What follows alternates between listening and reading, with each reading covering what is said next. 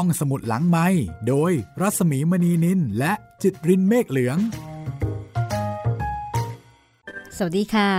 พบกับห้องสมุดหลังใหม่อีกครั้งนะคะ ทางวิทยุไทย PBS ออนไลน์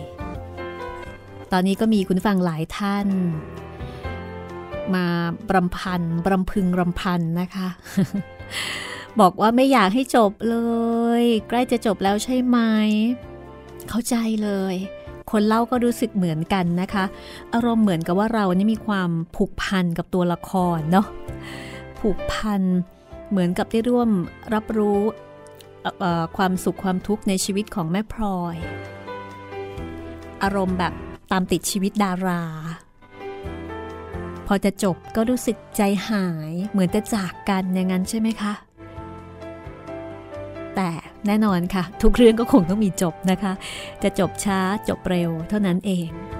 ตอนนี้ก็เป็นโอกาสละค่ะกับการที่จะเสนอเรื่องใหม่ ที่อยากจะให้ห้องสมุดหลังใหม่เนี่ยเอามาเล่าให้ฟังกันนะคะ ก็เสนอมาได้ที่ Facebook ของผู้จัดเข้าไปที่รัศมีมณีนินนะคะ R A W S A M W E M A N W E N I L นะคะ ถามทาง Google จากชื่อภาษาไทยดูก็ได้ค่ะ ก็ยินดีต้อนรับนะคะ แฟนๆ จากห้องสมุดหลังใหม่ ก็จะพยายามหาเรื่องหลายๆ แนวหลายๆรสนะคะ มาเล่าให้ฟังแบบสลับผัดเปลี่ยนกันไป จะได้ไม่เลี่ยน จะได้ไม่เบื่อไม่เซ็งเนาะและที่สำคัญก็คือต้องเป็นความบันเทิงที่มีประโยชน์ มีสารอาหาร ให้กับหัวใจ แล้วก็มีความหมายต่อการใช้ชีวิตของเราด้วยสี่แผ่นดินวันนี้นะคะ เรื่องที่ทั้งฟังสนุก แล้วก็มีสารอาหารครบถ้วน แถมรสชาติอร่อยอีกต่างหาก วันนี้มาถึงตอนที่ 76 แล้วนะคะ ตอนที่ 76 อืม อะ มาทวนความเดิมค่ะ ความเดิมตอนที่แล้วพลอยพักอยู่กับช้อยในวังได้สัก4ี่ห้าวันแต่อันก็จัดบ้านคลองบางหลวงเสร็จเรียบร้อยนะคะพลอยก็ย้ายไปอยู่ที่บ้านคลองบางหลวง เพราะว่า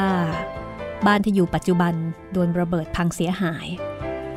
ขณะเดียวกันตาออดก็จดหมายมาหาบอกว่า ป่วยเป็นไข้มาเลเรียนะคะ ให้พลอย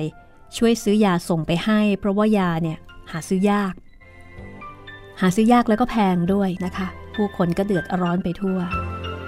แล้วก็หลังจากนั้น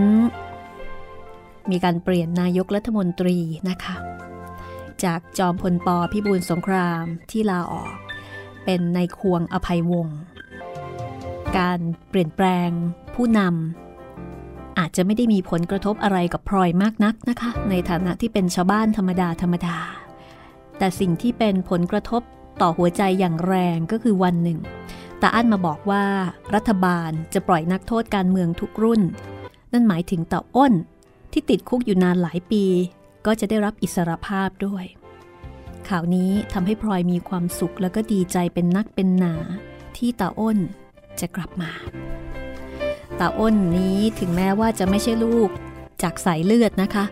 แต่ก็ถือว่าเป็นลูกในความรู้สึก เป็นเด็กที่พลอยเลี้ยงมาแต่เล็กแต่น้อย แล้วก็ไม่เคยมีความรู้สึกเป็นอย่างอื่น นอกจากตาอ้นก็คือลูกคนหนึ่ง แล้วก็เป็นลูกที่ดูเหมือนว่าพลอยนั้นจะเมตตาสงสารตาอ้นมากเป็นพิเศษด้วย ตกลงตาอ้น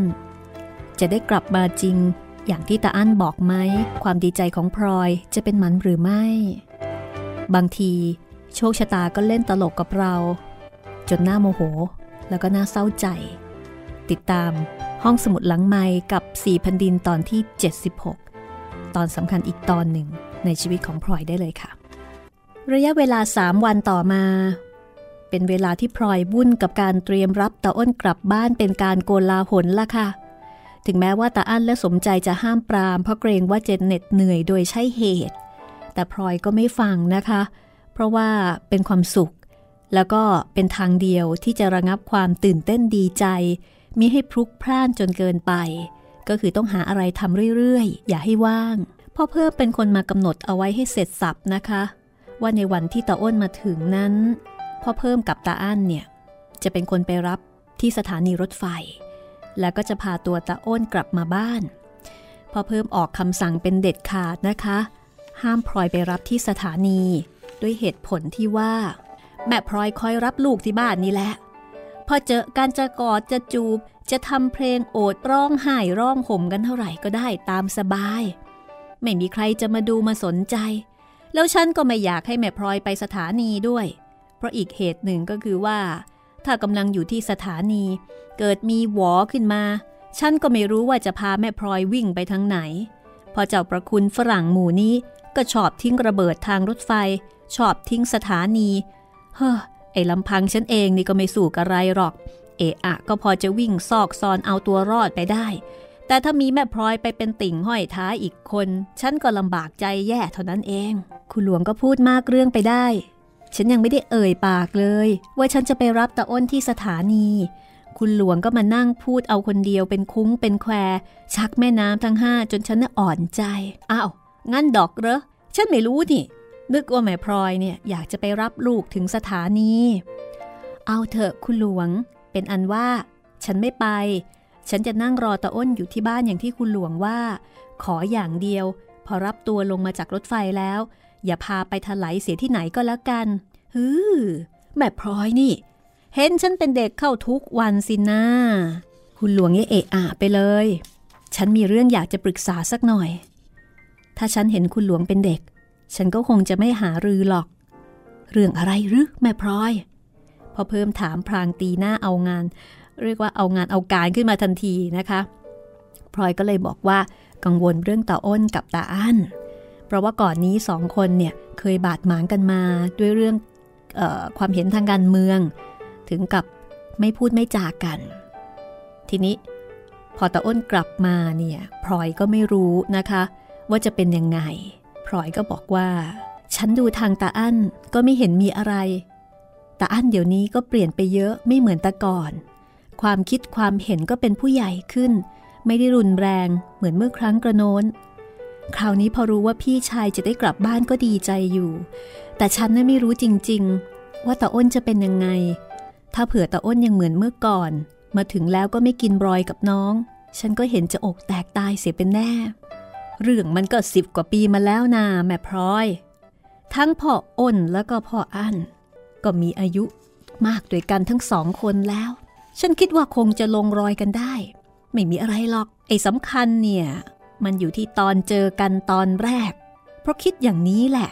ฉันถึงได้ออกไปรับถึงที่สถานีไง เพราะฉันเป็นคนกลาง สองคนนั่นก็เป็นหลาน ถ้าฉันเห็นว่ายังมีอะไรขุนขุนอยู่ ฉันก็จะได้จัดการให้เรียบร้อยเสียตั้งแต่แรก คุณหลวงพูดอย่างนี้ ฉันก็เบาใจลงไปเป็นกอง ฉันขอฝากไว้ให้คุณหลวงด้วยเถิด ช่วยดูแลพูดจาให้หลานปรองดองกันได้ ฉันจะไม่ลืมพระคุณเลยทีเดียว พูดกันอย่างนี้ก็ค่อยยังชั่วหน่อยนะแม่พลอย เออ แม่พลอยก็มีพี่ชายกับเขาอยู่คนหนึ่งก็ควรจะอาศัยไหววานให้ถูกเรื่องพอเพิ่มก็พูดอย่างภาคภูมิใจนะคะ คือพ่อเพิ่มเนี่ยมักจะถูกมองว่าเป็นคนไม่ค่อยจะเอาไหน เอาแต่สนุกเรื่อยๆเฉยๆพอแม่พลอย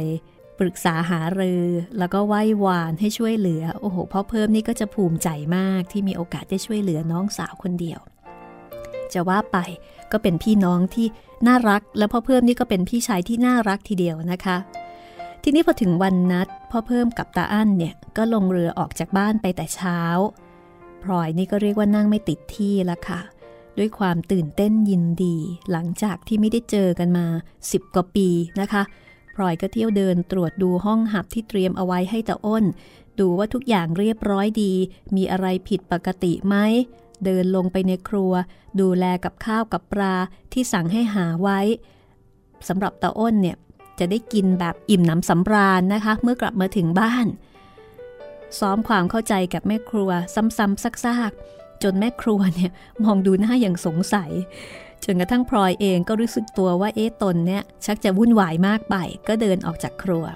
เดินวนเวียนไปมาอีกครู่หนึ่ง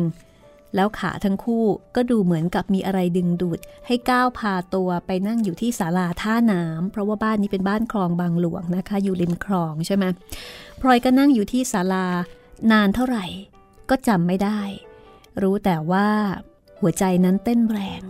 สายตาทอดมองออกไปได้ทางเดียว คือทางปากคลอง เพื่อจะคอยดูว่าจะมีเรือที่เต่าอ้นนั่งอยู่ในนั้น แล่นเข้ามาเทียบที่หัวบันได นึกถึงอารมณ์คนคอยนะคะ เคยคอยใครบ้างไหมคะ คอยที่จะได้พบใครบางคน มันช่างเป็นรสชาติที่ตื่นเต้น สุดจะบรรยายละค่ะ แล้วนี่เป็นการคอยคนซึ่งไม่ได้พบกันมานับสิบปีนะคะ ในที่สุด หัวใจของพลอยก็เต้นแรงแทบไม่เป็นจังหวะ เมื่อเรือเล็กๆลำหนึ่งแล่นหลีกเรืออื่น ๆ มุ่งตรงมา โดยมีพ่อเพิ่มเนี่ยนั่งอยู่ตอนหัวเรืออย่างแน่ชัดไม่มีผิดไปได้ พลอยก็ชะเง้อคอ มองดูเพื่อให้เห็นเข้าไปในเรือ อยากจะได้เห็นตาอ้นเป็นครั้งแรก หลังจากที่ไม่ได้พบกันมานาน พอชะโงกออกไป ถึงกลางลำซึ่งก็มองเห็นไม่ถนัดพลอยก็ชะโงกมองอีกที นึกว่าคนคนนั้นจะเป็นตาอ้น ปรากฏว่า เปล่า เป็นตาอั้น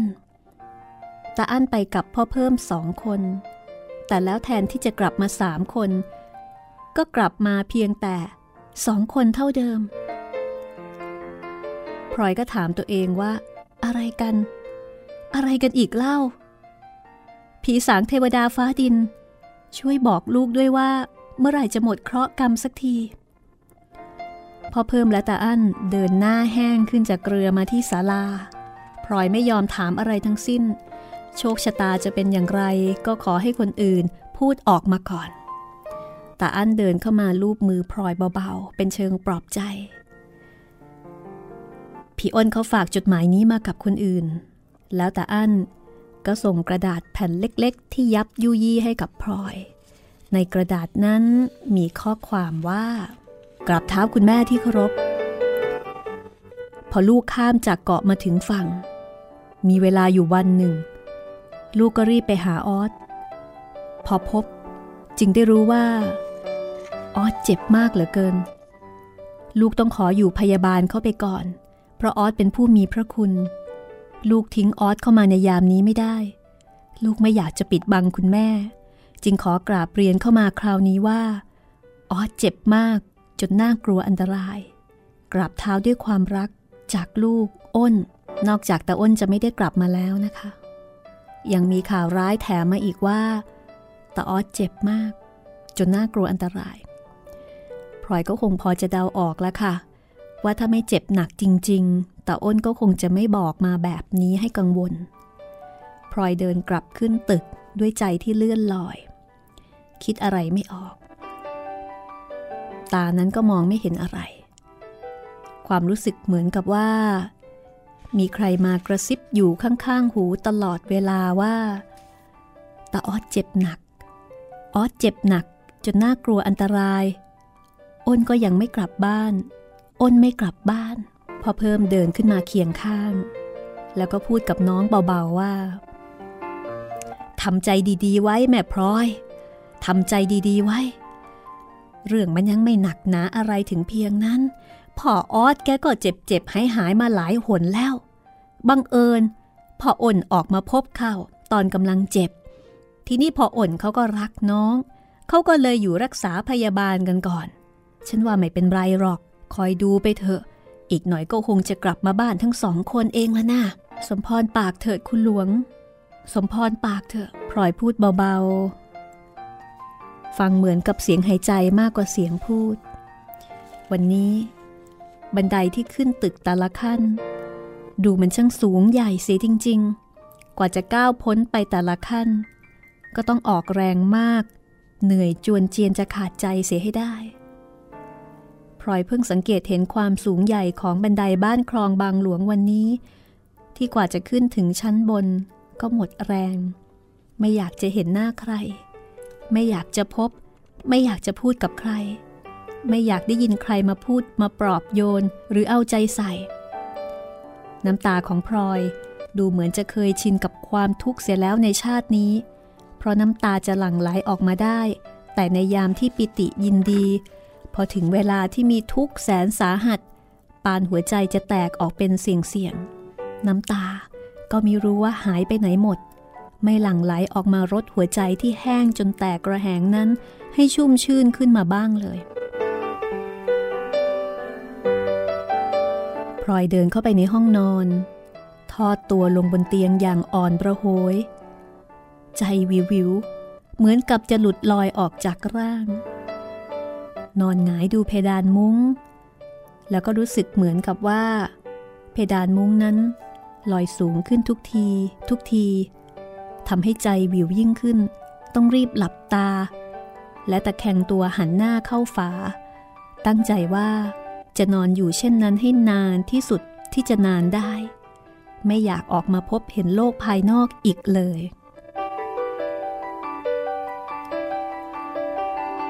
และจากนั้นเป็นต้นมาพลอยก็เริ่มเจ็บกระเสาะกระแสเริ่มโดยอาการนอนไม่หลับ เบื่ออาหาร มีอาการเหนื่อยอ่อนไปต่างๆ แต่พลอยนั้นก็ไม่ได้คิดถึงตัว หรือว่าคิดถึงโรคภัยไข้เจ็บ จิตใจห่วงอยู่แต่ลูกสองคนที่อยู่ทางปากใต้ จดหมายที่มีมาในระยะนั้น ก็เป็นจดหมายที่ตาอ้น เขียนแทนตาออสทั้งสิ้น นานๆ ก็มีถ้อยคำของตาออสฝากมาในจดหมายบ้าง แต่อาการของตาออสมีแต่ทรงกับสุด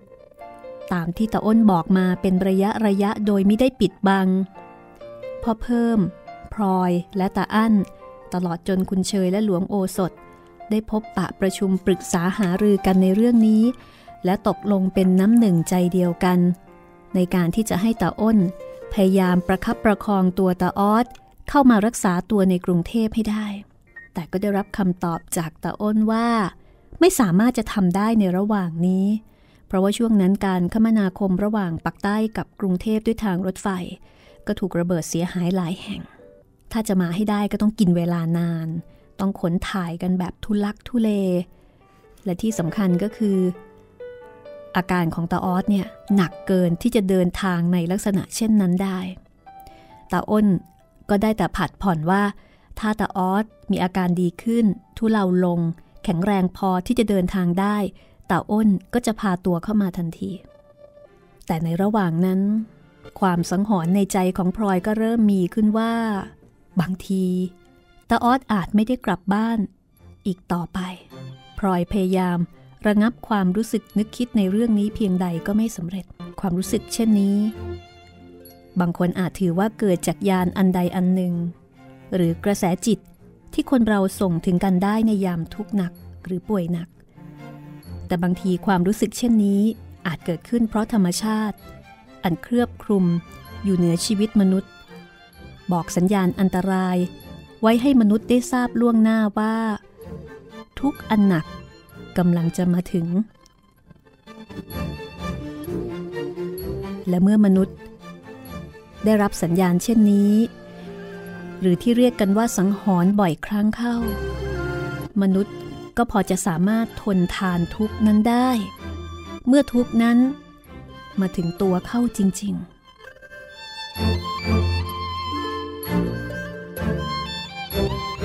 คืนวันหนึ่ง ลอยนอนคิดถึงตาออสอยู่จนหลับไปด้วยความอ่อนใจ แล้วพลอยก็ฝันไปว่า ตนเองนั่งเล่นอยู่ที่สนามหน้าบ้านในตอนบ่าย แต่แรกก็นั่งอยู่คนเดียว แต่แล้วตาออสมาจากไหนก็ไม่รู้ มานอนเอาหัวหนุนตักตาออสหน้าตาสบายดี ไม่เจ็บไข้ แล้วก็ยิ้มกับพลอย ด้วยวิธีที่ตาออสจะยิ้มกับแม่ได้คนเดียว แล้วตาออดก็พูดว่า พักสักครู่กันละกันนะคะ ช่วงหน้าไปฟังว่า ในฝันนั้นตาออดพูดกับพลอยว่าอย่างไร และตกลงจะออดตาออดจะหายไหมสี่แผ่นดิน ตอนที่ 76 ช่วงที่สองค่ะ ห้องสมุดหลังไม้โดยรัสมีมณีนินและจิตรินเมฆเหลือง ตอนนี้นี่ฟังแล้วสงสารแม่พลอยนะคะ แต่ดิฉันเชื่อว่าชีวิตจริง ๆ มันก็มีแบบนี้อยู่บ่อยๆนะ แบบที่เหมือนกับถูกโชคชะตาเล่นตลก แกล้งไปแกล้งมา พอกำลังจะมีความสุข ก็กลับยื่นความทุกข์มาให้แทนอะไรทำนองนี้นะคะ ผิดหวังซ้ำแล้วซ้ำอีก สิ่งที่หวังก็ไม่ได้ สิ่งที่ไม่อยากได้ก็กลับได้มา พลอยตอนนี้จึงหมดกระจิตกระใจ ไม่อยากจะเจอหน้าใครเหมือนกับเพลงเลยล่ะค่ะ คุณกำลังติดตามรายการห้องสมุดหลังใหม่กับเรื่องสี่แผ่นดินนะคะ บทประพันธ์ของหม่อมราชวงศ์คึกฤทธิ์ปราโมทตอนที่ 76 แล้วนะคะ อีกไม่นานก็จะจบแล้วล่ะ ใครที่ยังไม่เคยอ่านก็คงอยากจะรู้ว่าจะจบอย่างไร โดยเฉพาะบรรดาลูกเต้าทั้งหลายของแม่พลอยเนี่ย จะลงเอยยังไงแบบไหน ฟังต่อไปนะคะ อีกไม่นานค่ะอีกไม่นาน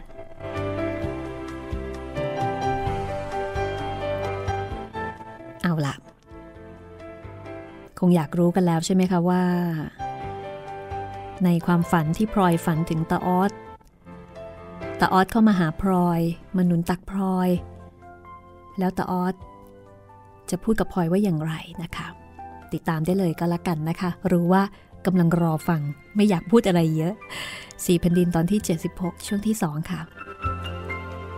ทูลหัวของลูก แม่บ่นเสมอว่าไม่อยากให้ลูกไปจากบ้าน เดี๋ยวนี้ลูกก็กลับมาแล้ว และตั้งแต่นี้ไป ลูกจะไม่ไปไหนอีก ลูกจะอยู่กับแม่ตลอดไป เพียงเท่านั้นเอง พลอย ก็รู้สึกตัวตกใจตื่นเมื่อใกล้รุ่ง พลอยไม่ได้เล่าฝันนี้ให้ใครฟังเลยนะคะ แต่พลอยรู้สึกแน่แก่ใจว่า คราวนี้ตาออดต้องตายแน่ๆ อีกสี่ห้าวันต่อมา ขณะที่พลอยนั่งอยู่บนบ้านคนเดียวในตอนกลางวัน มีผู้ชายคนหนึ่ง เดินขึ้นบันไดามา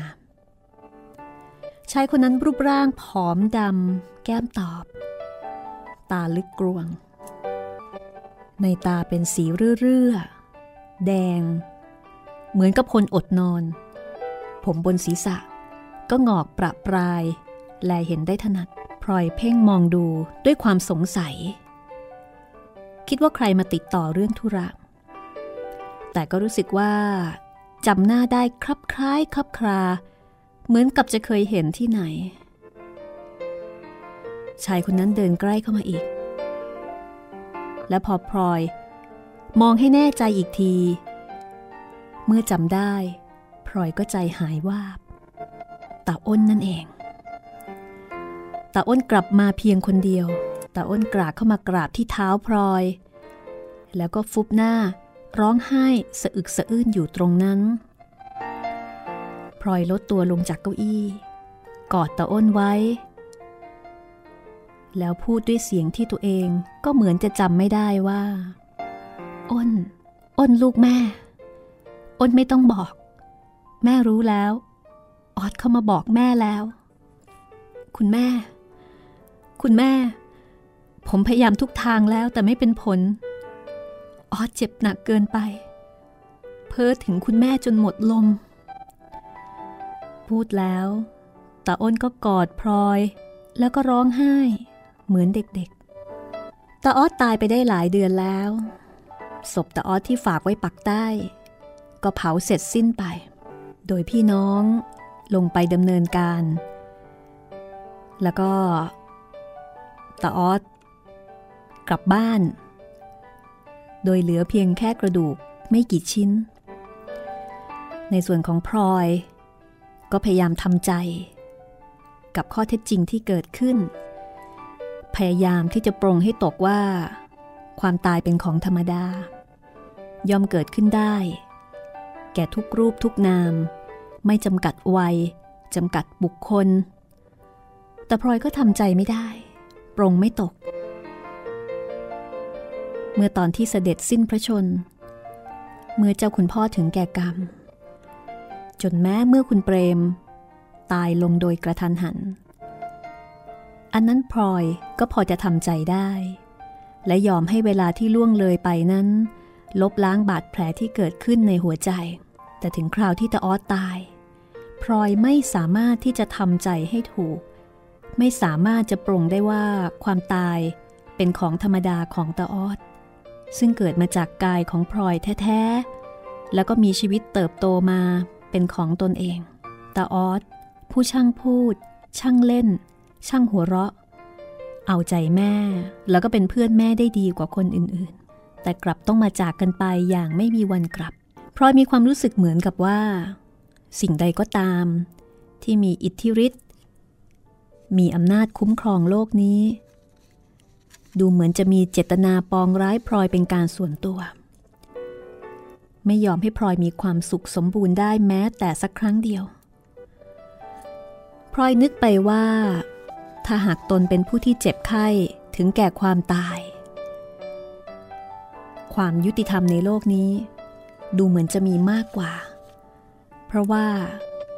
ตนเป็นผู้มีอายุ ได้อยู่ ได้เห็นโลก มามากจนเกินพอเสียแล้ว แต่ว่าตาออสซึ่งยังเป็นหนุ่มแน่น ยังอยู่ในวัยที่ควรจะเจริญเติบโตไปได้อีกไกล กลับเป็นผู้ต้องมาตายลงก่อนพลอยจึงไม่เข้าใจ แล้วก็ไม่ปรารถนาที่จะเข้าใจ และสิ่งที่น่าเบื่อหน่ายที่สุดในขณะนั้นก็คือคำปลอบประโลมของคนอื่น ที่ไร้ความหมาย ไร้ความจริง คือในขณะที่เรามีความทุกข์ ผู้คนรวมทั้งเราด้วยนะคะ ก็ชอบปลอบกันประมาณว่า เข้าไปดีแล้ว ปรงซะเถอะปล่อยวางซะบ้าง อย่าเสียใจไปเลยนะ อะไรทำนองนี้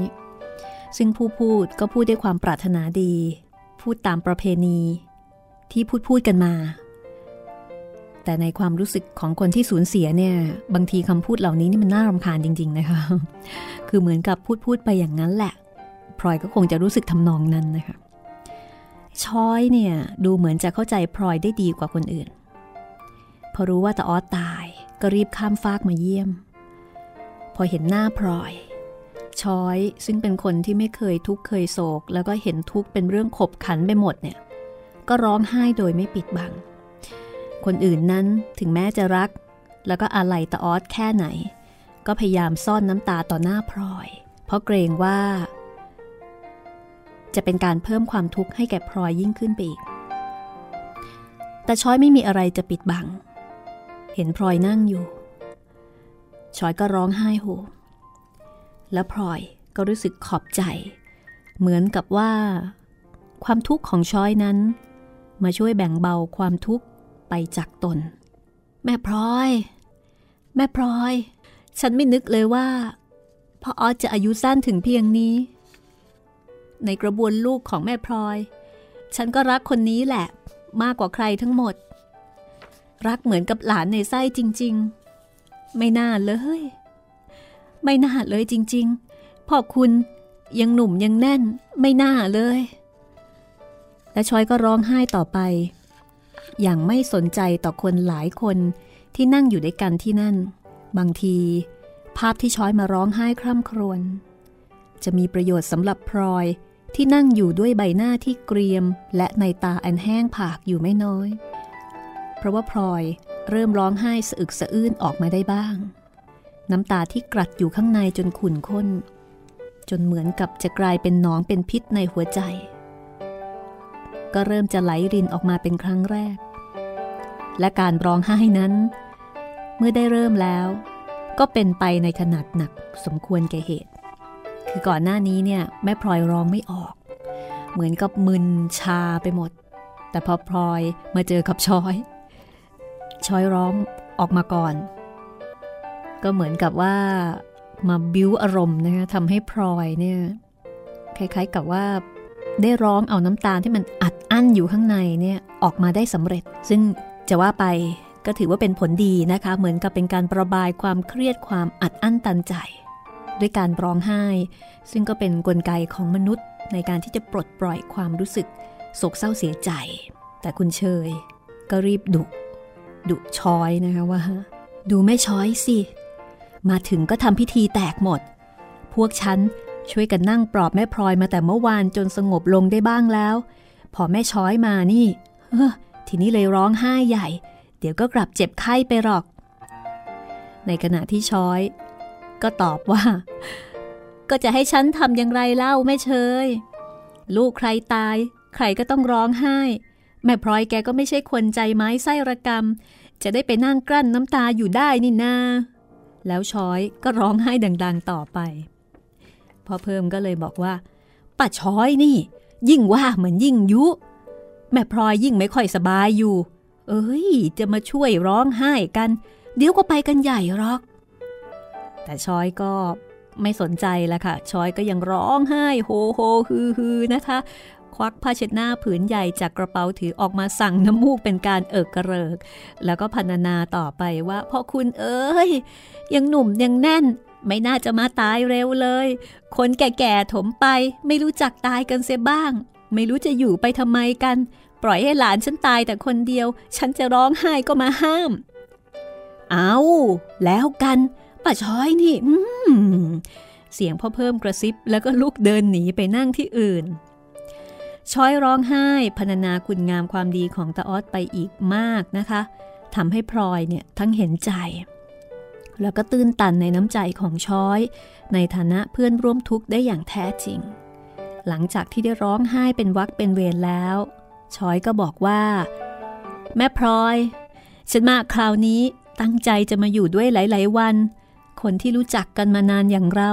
จะเห็นใจกัน ก็ในยามทุกอย่างนี้ ฉันได้เห็นใจแม่พลอยจริง ๆคำพูดของช้อยทำให้คุณเชยถอนหายใจอย่างโล่งอก เพราะรู้ดีว่า ในยามเช่นนี้ ช้อยเป็นคนคนเดียว ที่จะช่วยให้พลอยเนี่ยคลายทุกข์ลงได้ นึกแล้วก็แปลก แม่พลอยนี่ ดูจะมีเคราะห์มีกรรม ไม่รู้จักจบจากสิ้น แต่ละครั้งก็ดูหนักเหลือเกิน ฉันซะอีกไม่เห็นค่อยจะมีอะไร จนบางเวลา ฉันนึกนึกไป รู้สึกเหมือนกับว่า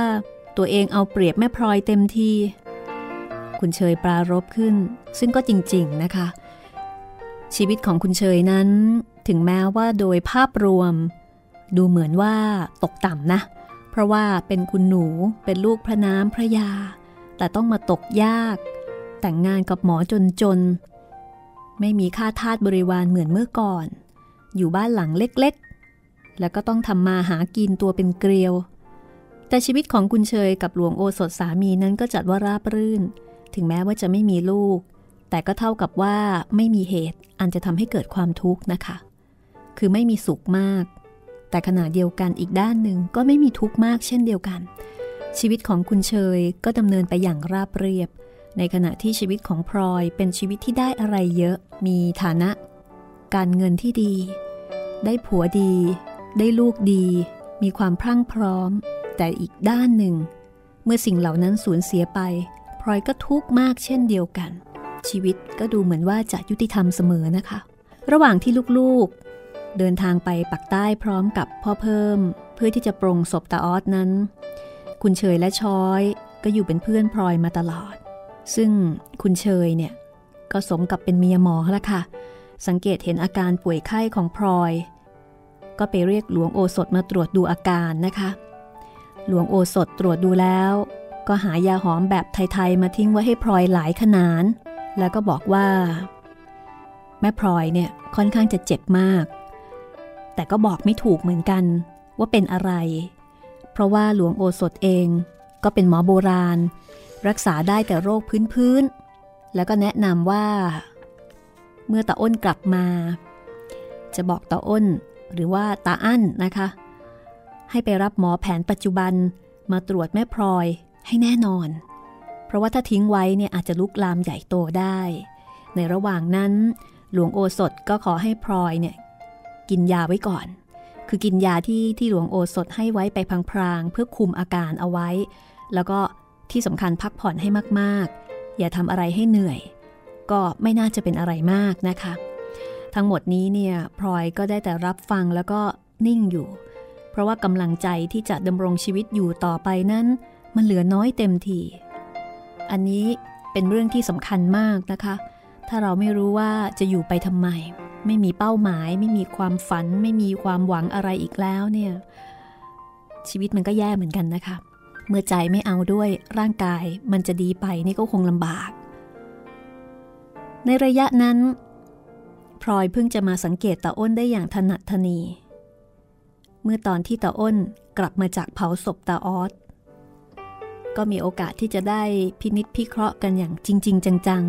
ๆตาอ้นติดคุกอยู่สิบกว่าปี ตอนแรกก็ติดอยู่ที่บางขวาง ตอนหลังๆ ก็ถูกปล่อยเกาะนะคะ เกาะตะรุเตาแล้วก็ไปเกาะเต่าทำให้ตาอ้นนี่เปลี่ยนไป แบบที่เรียกว่าเป็นคนละคนตาอ้นผอมดำผิดรูปร่าง คือถ้าคุณผู้ฟังจำได้เนี่ยผู้ประพันธ์บอกว่าตาอ้นนั้น